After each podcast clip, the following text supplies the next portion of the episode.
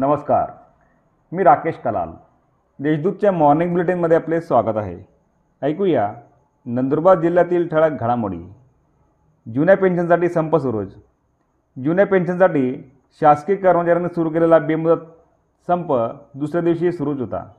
या आंदोलनात जिल्ह्यातील शिक्षक ग्रामसेवक तलाठी पंचायत समिती कर्मचारी महसूल कर्मचारी प्रकल्प कर्मचारी आरोग्य कृषी तसेच शासकीय व निमशासकीय का कार्यालयातील सर्व कर्मचारी सहभागी झाले आहेत.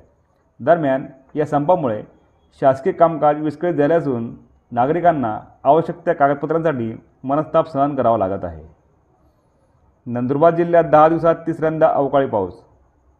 नंदुरबार जिल्ह्यात गेल्या दहा दिवसात तिसऱ्यांदा अवकाळी पाऊस झाल्याने शेतकऱ्यांचे मोठे नुकसान झाले आहे. या अवकाळी पावसामुळे झालेल्या नुकसानाची भरपाई तातडीने मिळावी अशी मागणी करण्यात आली आहे. दरोड्याचा गुन्हा उघडकीस आणल्यामुळे पोलिसांचा सत्कार. नंदुरबार येथील तालुका पोलीस ठाण्याजवळ घडलेला दरोड्याचा गुन्हा उघडकीस आणल्याबद्दल भालेर येथील ग्रामस्थांनी जिल्हा पोलिसांचा नागरी सत्कार केला. पावणे दोन एकरात घेतले लाखांचे आले. अवकाळी पाऊस निसर्गाची अनिश्चितता नापिकी वातावरणातील बदल यामुळे पारंपरिक शेती अडचणीत आल्याचे चित्र एकीकडे असताना शहादा तालुक्यातील सुलतानपूर येथील शेतकरी जितेंद्र पाटील यांनी पावणे दोन एकरात आले शेती करून लाखो रुपयांची कमाई करून शेतकऱ्यांसमोर एक मोठा आदर्शन उभा केला आहे. ट्रकची पोलीस वाहनाला धडक निरीक्षकासह तीन पोलीस जखमी.